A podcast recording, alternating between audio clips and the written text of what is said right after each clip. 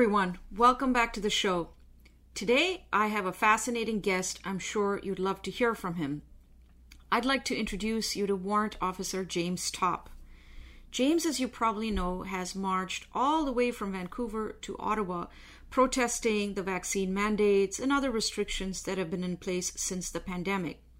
He left Vancouver February 21st, finally arriving here in Ottawa June 30th, a day before Canada Day. He covered roughly 4,300 kilometers over a five month period. His journey ended at the National War Memorial, where he paid homage at the tomb of the unknown soldier. I was there at the National War Memorial and I witnessed him being greeted by at least 8,000 or more supporters and well wishers. James's march isn't quite done yet. He's recently announced that he's going to be marching onward to Signal Hill, Newfoundland. James has been criticized by sections of the mainstream media for protesting the vaccine mandates. He's also aroused some controversy uh, by choosing to announce his march while wearing his military uniform. As a result, he faces possible disciplinary action by the military. I'll be speaking to James about all of this and much more, trying to understand the inspiration behind Canada marches why James continues to march and how he hopes that the march and the movement around him will change things for the better in Canada. So, on that note, please welcome James. Hi, James. It's great to have you here, and I'm so glad that you made the time to um, chat with me for a few minutes. Um, and uh, so, I wanted to uh, first begin by asking you uh, what inspired you to march from Vancouver to Ottawa, and you've now recently announced that you you're marching from Ottawa to Signal Hill, Newfoundland, in a few days. Uh, what is the inspiration behind the second part of the march? The second part of the march is, um, I think, just to to maintain the momentum and the visibility that we've achieved thus far.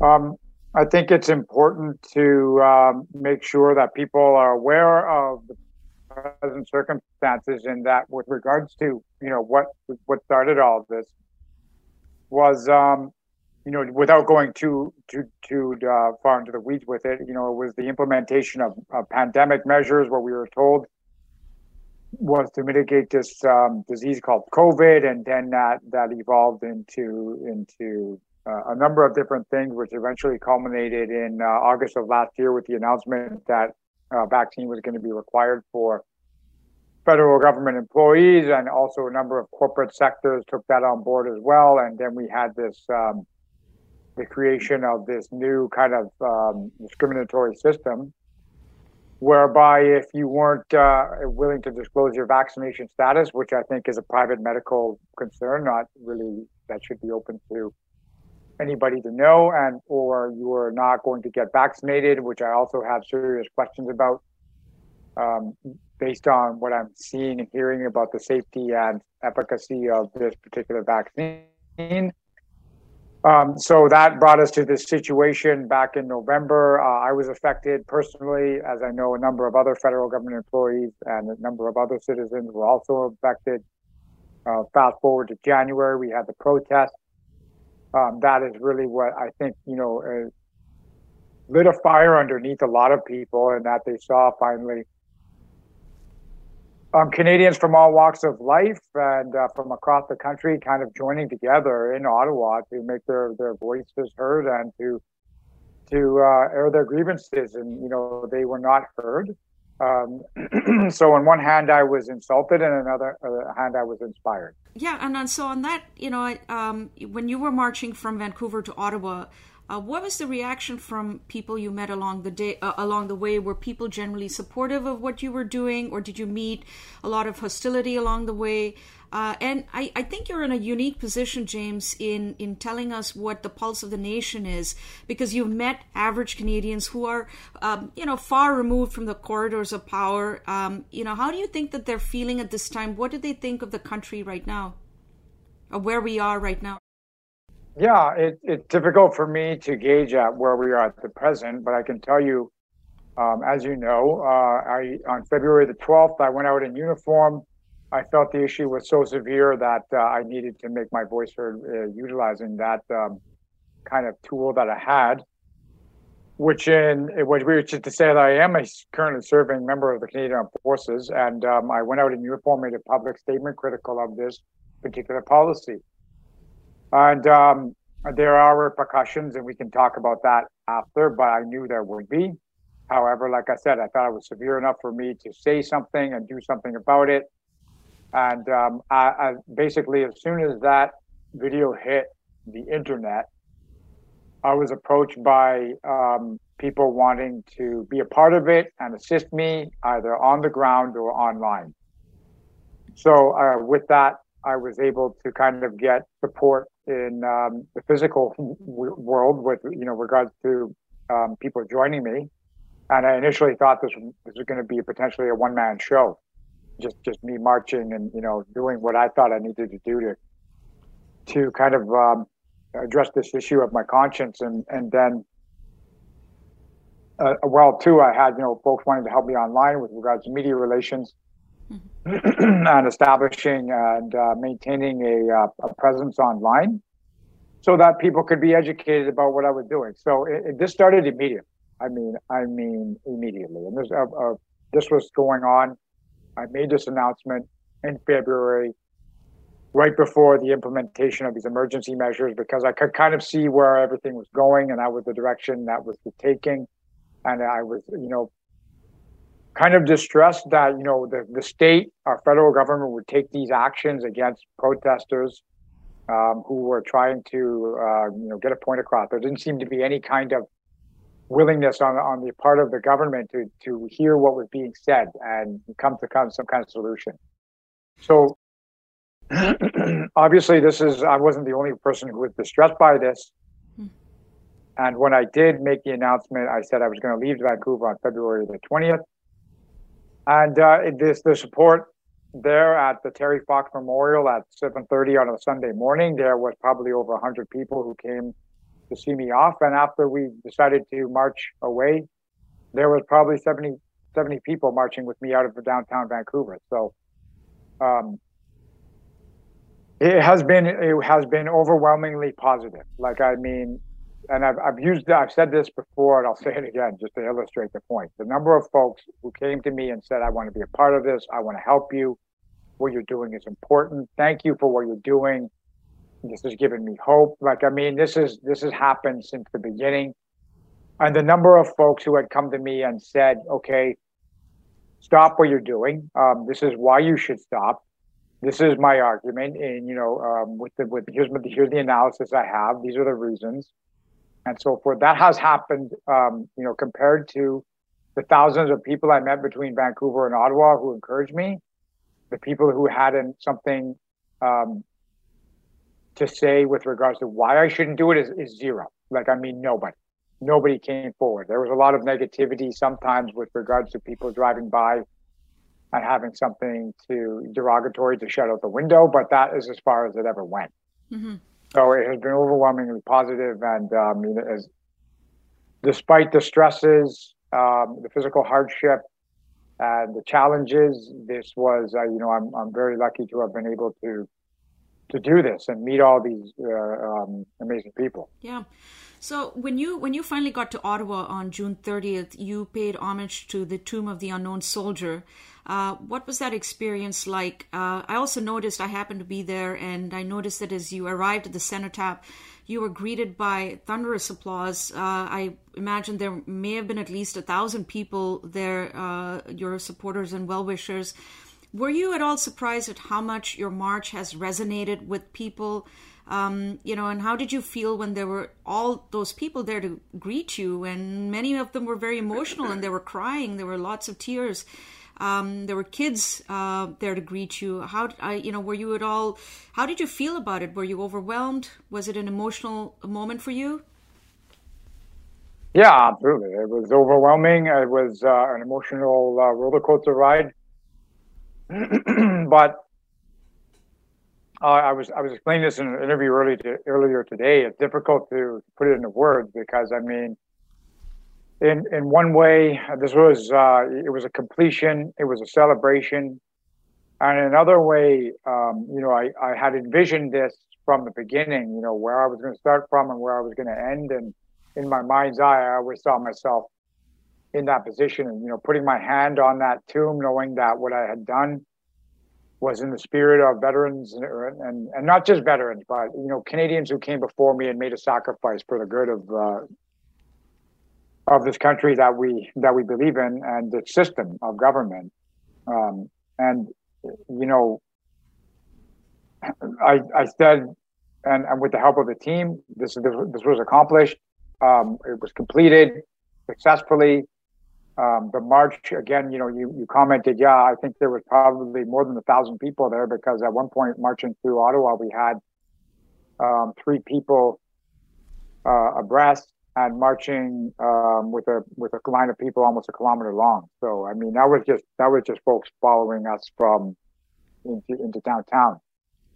So knowing that this this and this was facilitated by uh, veterans and by Canadians who who listened to what we were saying and they understood what this was about. This was a peaceful demonstration, and um, they took that on board and they behaved, uh, you know they they conducted themselves accordingly and with discipline which is one of the things that we were trying to demonstrate. You know, myself as an armed forces member, this is how um, you achieve things, right? It's through yeah. organization, it's through discipline. We we met people. We we we line. We asked them to line up and march with us in this fashion, so to, to make this demonstration. And it was an amazing experience. And apart from one minor altercation that I know was kind of zeroed in on by uh, um, the corporate sector there and with regard to information um, sales. But um, they, uh, the, the, the, the, it was such a successful event and the positivity around it and, and folks, yeah, like you said, they resonated. Mm-hmm. Putting my hand on that and knowing it was complete, we achieved the goal. Um, everybody made it nobody, you know, there was no serious incidences along the way from, I mean, you know, February till June, end of June. Yeah. It was an amazing experience. And then knowing that I was also there to kind of um, pay my respect to those who, who I've, you know, personally worked with and who are not uh, in armed forces, who are no longer with us, and and you know that that was part of the reason why we're doing this. It was paying respect to them and paying respect to those veterans who were also present in Ottawa in January and February, and they were there standing shoulder to shoulder with you know Canadian citizens, showing uh, that solidarity and being there with them, and demonstrating that kind of component of um, you know the armed forces that uh, believe that there's something that was needed to be said and a problem that needed to be addressed. So, absolutely, there was um, this kind of whirlwind of emotions, which was uh, like overwhelming, and then um, that that moment passed, and it was amazing that like you know, I really wasn't conscious of it, but I know that there was a, you know a significant moment of silence while that happened, and again, that speaks to the people who were there, to how much they believed in it, and they were they were being um, respectful of each other and, and, what I was doing, and yeah, it was an amazing experience. I, like I said, yeah. despite the hardship and what brought me into this position, I'm very fortunate to have been uh, able to, part, you know, be a part of this and, and yeah, having managed to make it successful. Um, so there have been some reports in the mainstream uh, media that you're likely to be court-martialed, um, and um, and I've read some comments that you've made earlier that you're not too worried about it, um, and you kind of expected this to happen. Um, could you explain to those of us uh, who don't know how a court-martial works, uh, what is involved, and whether there's any risk? Uh, that you might end up in a military jail. Uh, does that worry you? And um, and and and also, actually, I'm I'm really curious. What made you decide to march in your uniform in the first place?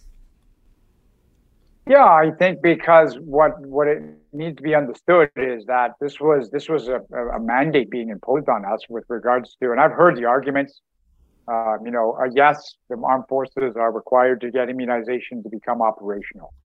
Typically, however, those immunizations have been studied and been in use for a significant period of time, uh, which is the exact opposite of this uh, particular um, um, substance, in fact, what we're calling a vaccine. And then, um, that so you, you know I had that concern, I had that question. Furthermore, this implementation of this system where you know you are even on a military base, you're required to disclose your vaccination status just to go to the mess hall or the gym. Um, you know, this is a discriminatory system that I don't believe in. This is something based on medical choice on a on a a a product that is said to be safe and effective, yet requires an uh, never-ending up, updating or you know frequent boosters. I, I'm you know it's beyond me how this is not being called into question. And furthermore, to be told that after all this time armed forces that you know this is the way I'm going to be released. Um, I wanted to make sure that it was perfectly clear that uh, yes, I'm a public servant, but I'm not a servant. Okay, like I do, I serve the Canadian public. I don't respond to um, this kind of um, finger wagging and and bluster and you know this, these threats and this coercion that was going that was being put into place. I actually had a interview with a with a with a fellow from Canadian Press, and he said, "Well, you know, they're, they, the arguments are, that are being made are false equivalencies as far as I'm concerned with regards to, well, are we, are we now going to allow everybody to question operational decision? And um, I, my answer to that is yes, yes, they should. If they're not, if it's not clearly spelled out why we're going into an operational theater to engage in a shooting war, then why wouldn't we question what we're doing? So this is um, part and parcel of why I did what I did. I have, uh, I'm a human being, just like everybody in the armed forces. Uh, we have that ability to ask questions and have our rights observed just like the rest of the country. So that was why I put my uniform on. Um, and I knew that there would be repercussions. I'm willing to take um, my respons- full responsibility for what I did. Like I said, um, I uh, mad, I knew that this would be coming, and I think that the release of this information is a strategic communication tactic in order to, um, you know, uh, uh, uh cast cast uh, negative light on on the, the march itself and the reasons behind it, and you know the success of it and everything else, because obviously there's um, there's a there's a, a song sheet that's being passed around within these corporate media outlets, and for for some reason, this is the way that it needs to be sung to the Canadian public, which I actually don't understand.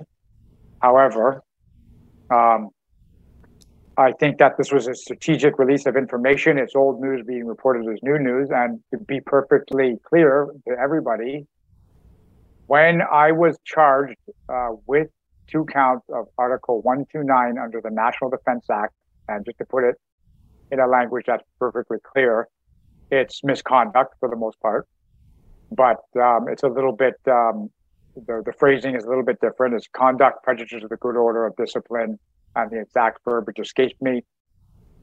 Um, my lawyer that I was put in touch with through the JCCF um, advised that I go to court martial. And I asked for a court martial back in March because we felt that this was the way for us to speak at length about how uh, I came to this decision and why I came to the decision.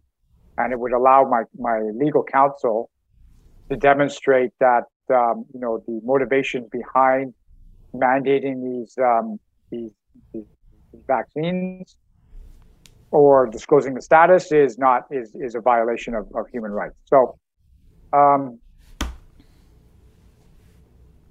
the the potential uh, the difference between um, or sorry, let me just clarify what happened in military justice system. Typically, a member of the armed forces is charged with an offense. There is an investigation. They uh, the charges are then um, laid formally, and then what happens is uh, the member is informed. He has a right to participate in the investigation. For myself, I, I exercise my right to remain silent. Um, there is the opportunity now for the member to choose, typically between a summary trial and a court martial. The difference is that a summary trial is typically held at a lower level of chain of command, and it is typically uh, uh, less powers of punishment, and it is, is brought to a conclusion in, in a much uh, faster rate than would happen at a court martial. So a court martial involves a significant amount of bureaucratic and legal work on the part of clerks and legal officers. Uh, there's a selection of the uh, of the authority who's going to oversee the court martial or preside over it. This is this is a big deal, and um, but again, we were prepared for that. Uh, again, with my with my counsel advice, uh, we we asked for a court martial because we felt that this was, like I said, I felt this a significant violation, um, you know, of, of such a magnitude that I put my uniform on and went out in public and said something about it because what it comes down to is I saw something was wrong and I stood up and I said something about it and I decided to do something about it in a peaceful, uh, organized, constructive fashion. So if uh, when the court martial happens, now realize too that this, unless it is uh, significantly up, expedited, um, which would call into question a number of things. Um, this this could take months, if not years, to see uh, it addressed. And um, if uh, you know uh, we don't know what the state of the country is going to be in that time, um, I am confident in Canadian Armed Forces officers to to um, ensure a fair trial is conducted and uh, if that's the case, then I believe that you know um, absolutely um, there would be some penalty uh, potentially. But um, if in the event that we are still politically motivated and justice is going to be politically motivated, then you know the potential for me to face severe consequences is is large. Yeah. And uh, it bothers me not at all because um, I'm I'm prepared I think if I am sent to jail for um, this, I, I am going to be in jail uh, with the ability to look at myself in the mirror. And um, I, am okay with that. And that should be a further demonstration of just far how far we've fallen, yep. if that's the case. And what if it's expedited? You said that it would call into question um, certain things. Uh, what are those things? I mean, what uh, what would be the uh, what what should we understand from that if it were to be expedited?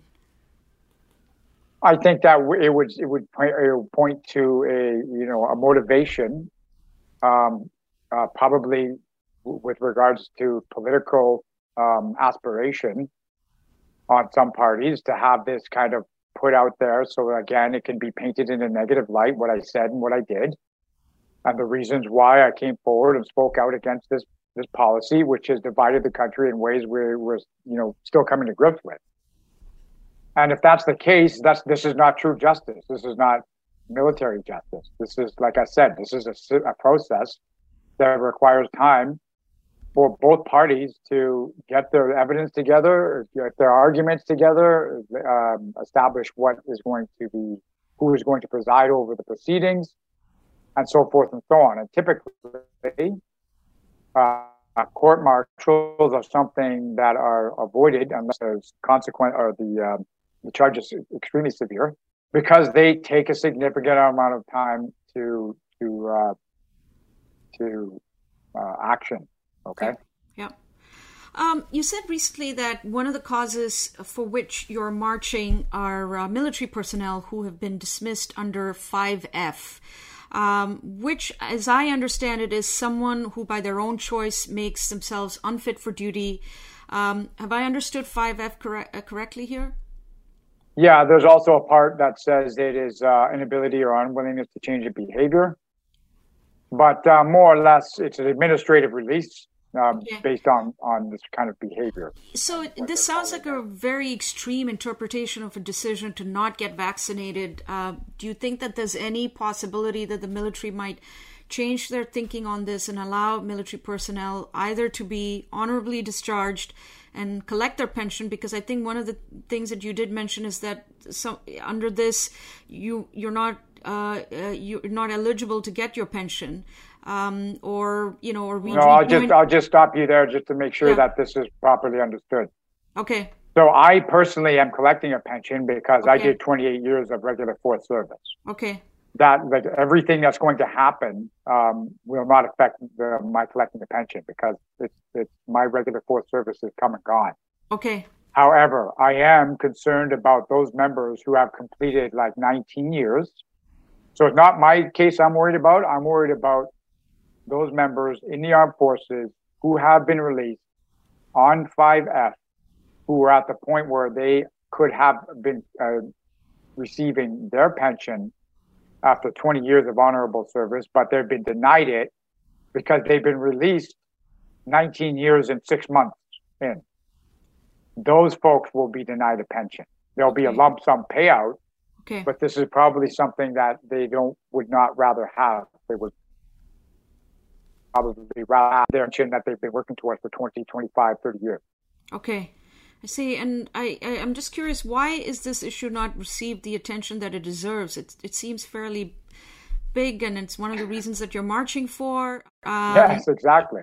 Yeah. With the why why hasn't it been receiving any attention? Because it is entirely um, um, disgraceful yeah i've i've struggled very uh, you know i've been struggling to find uh, reporting on this since you mentioned it because i went went on the internet and i've been looking for news stories or any attention to this issue and i, I barely find anything. So it's it's quite extraordinary that uh, if not for you if you hadn't mentioned this i don't think most most canadians would would even be aware of uh, section 5 5f uh, and uh, and and you know and people who have been affected by that yeah. Yeah, and exactly. That's one of the reasons why I'm doing it. And the, the Canadian public should know about this. And and should the armed forces, um, you know, realize what what's happening here, I think there's, uh, there's a significant um, effort that they should make. Again, this is going to speak to the piece that I talked about. Um, federal government workers have been invited back to work. Um, that that's a positive. However, um, armed forces members have not been, as I understand it, unless the situation has changed. And furthermore, um, there are a number of those who have been released under this 5F code. Um, I don't think they should have been released. They should have been allowed to stay in the armed forces. And if they have been released on 5F, I think they should be invited back as well and all and exonerated and have this kind of thing removed from their records. Yeah. And and so James, what are your longer term plans? Uh, do you see Canada Marches uh, remaining a uh, grassroots apolitical movement, or do you think to achieve your goals you might need to throw your support, say, behind a, an existing political party that shares uh, is sympathetic towards your cause? Or perhaps you might even want to consider starting your own political party. Um, the reason I ask is that in our system, things ultimately only change through our elected representatives. So I'm wondering how you navigate the balance between being a grassroots apolitical movement and the desire for a change in direction that which would presumably have to happen at the ballot box because Canada has always been an evolutionary, not a revolutionary country, unlike uh, our neighbors to the south. Yeah, good question. Um, ultimately, you know, what I would really like is to have my job back, um, and that would be amazing. And then I would potentially hand these uh, the reins of this organization off to somebody else. Um, however, if I must continue with it, that's what I'll do. Uh, to answer your question, I think that one of the things that I've learned is uh, based on my observations over the last four and a half months, and it's one of the things I kind of brought to the attention of our members of parliament when I was able to have that meeting um, on the 22nd of June, where I, I, have seen this kind of with, along with folks coming out to tell me how they were happy about seeing me out there. They finally felt they had a voice. You know, this was something that uh, they they found they said was important to them. Um, I'm I'm hearing from them uh, that they also feel disenfranchised with the system they feel they don't have that their vote their votes don't matter and that there's no um, um, recourse okay for when it comes to these kind of things like these this this kind of mandate that was put into place without any kind of public discussion.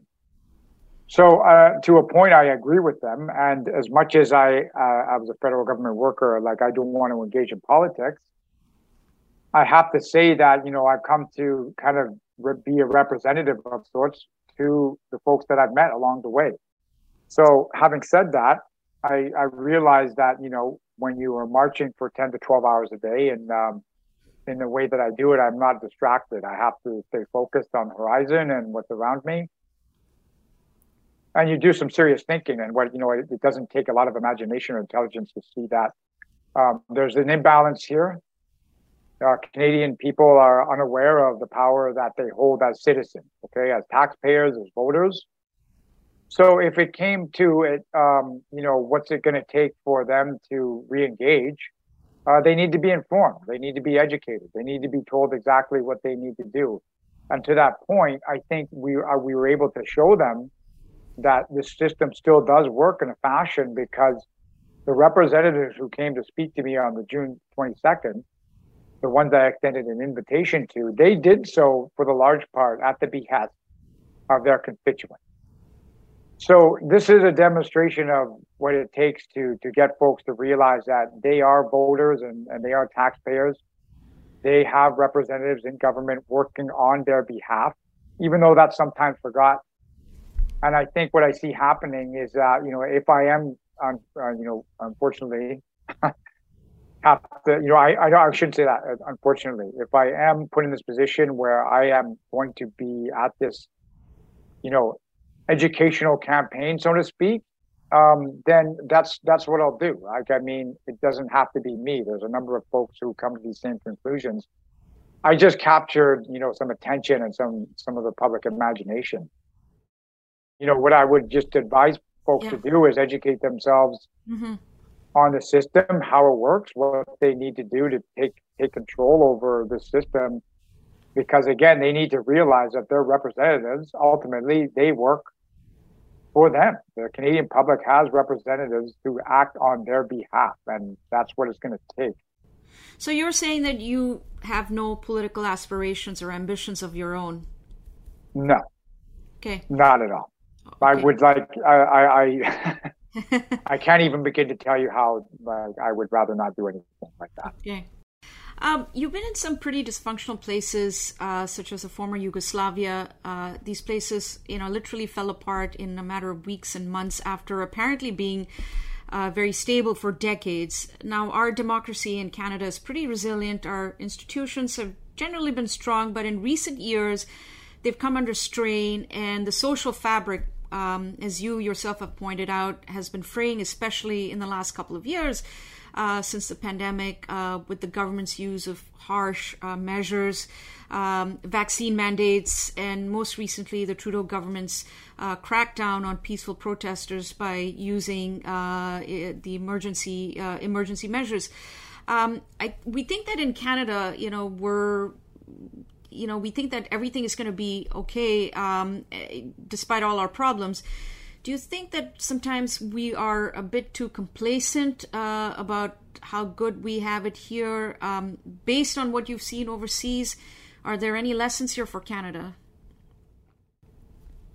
Yeah, I have to be careful how I phrase this, lest it get taken out of context by um, third parties. But um, absolutely, there is a level of complacency here, and um, you know, and it, and the thing is, it comes down to the fact that um, our, our, society, for the most part, has sustained itself, and um, you know we've built an amazing thing here. And so, you know, for for what we have had happen to us with with the implementation of these policies, um, it has created a divide unlike anything we've ever seen. And so, is this a strain on uh, on folks? Yes, it is. It is easier to go along to get along. Uh, I, I I can understand why it would be because who wants to be in that position where they're not getting paid now and then have a family that they have to look after? And then then you have this this kind of verb um, um, underneath the surface of it all.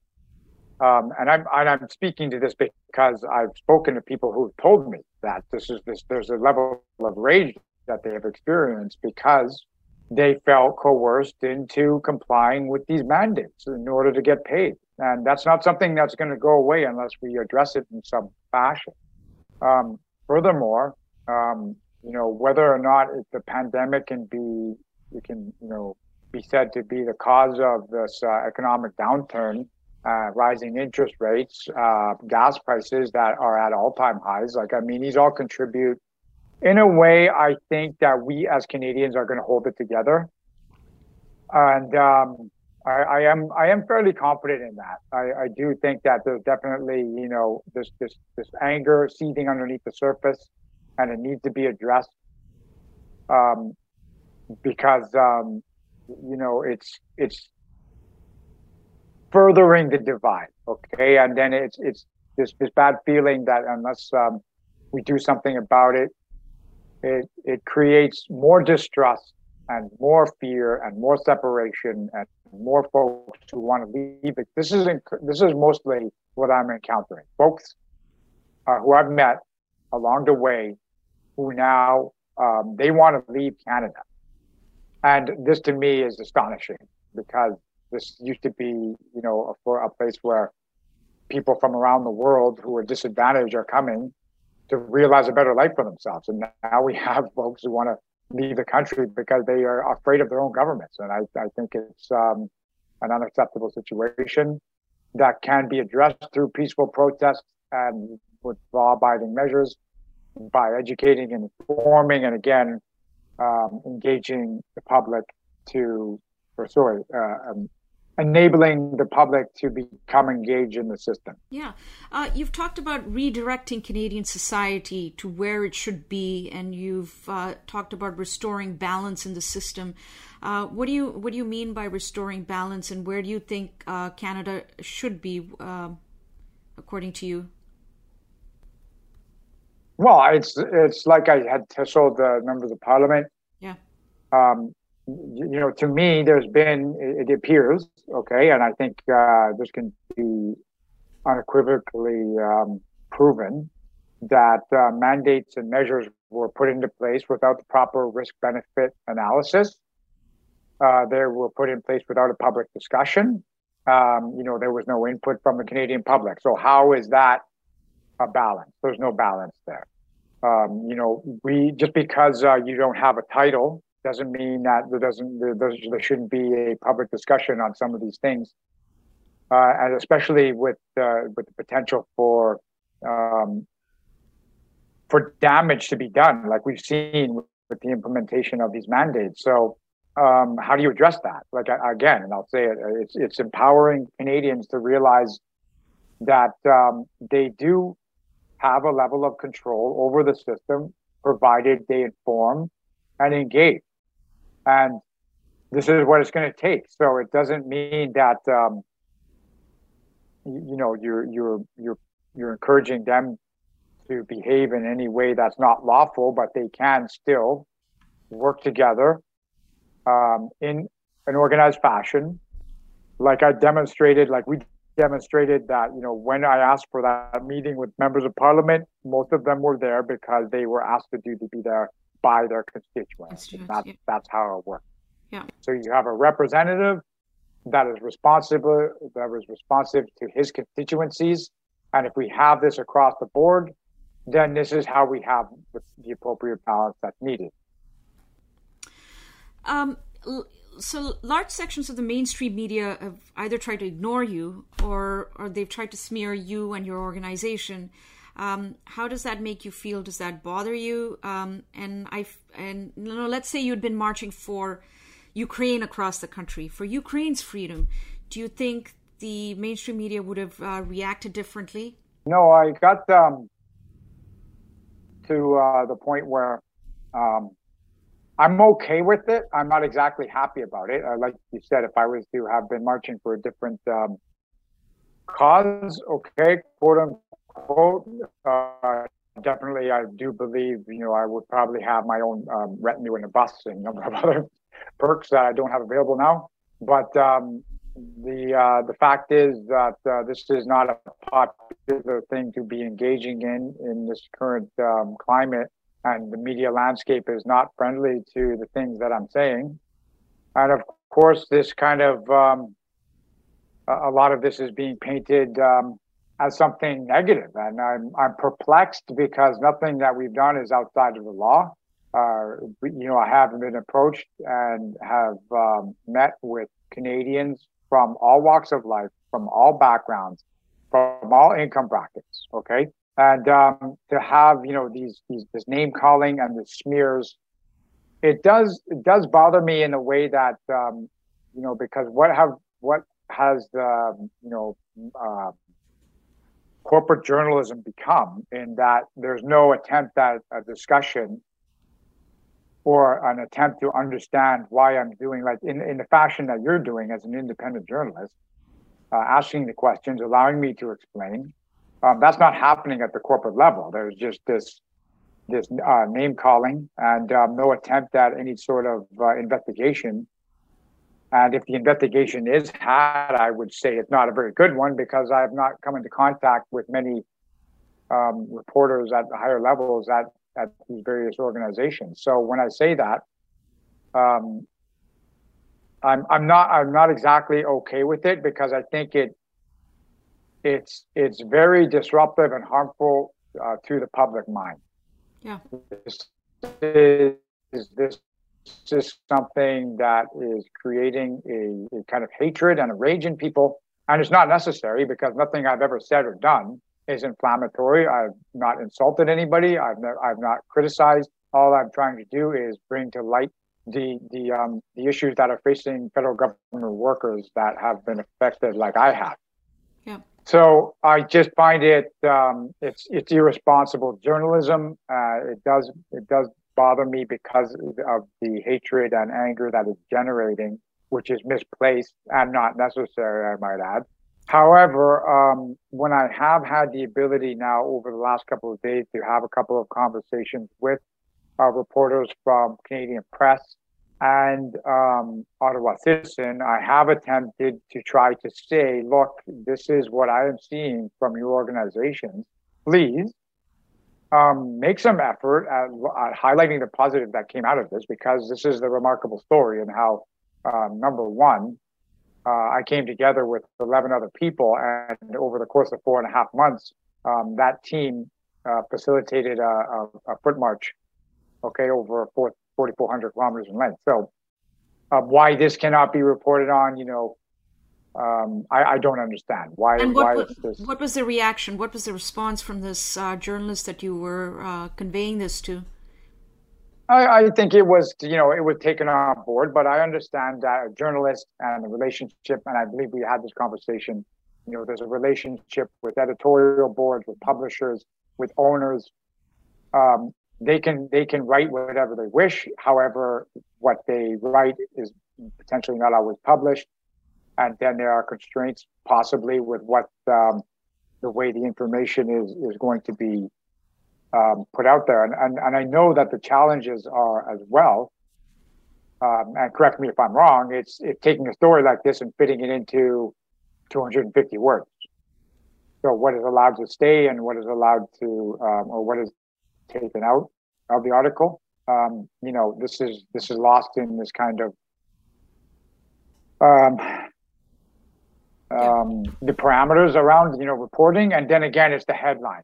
Sometimes the headlines are markedly different from the substance. Right, and some of it is just smear and it's guilt by association and uh, you know none of this is helpful in trying to understand uh, what you're trying to do and uh, you know what you're why you're marching or even understand the larger cause right um, and I, I, feel that it's li- more than a bit ironic that there seems to be more support uh, in marching for the freedoms of people in another country, let's say Ukraine, had you been doing that rather than the freedom for Canadians to make choices for themselves.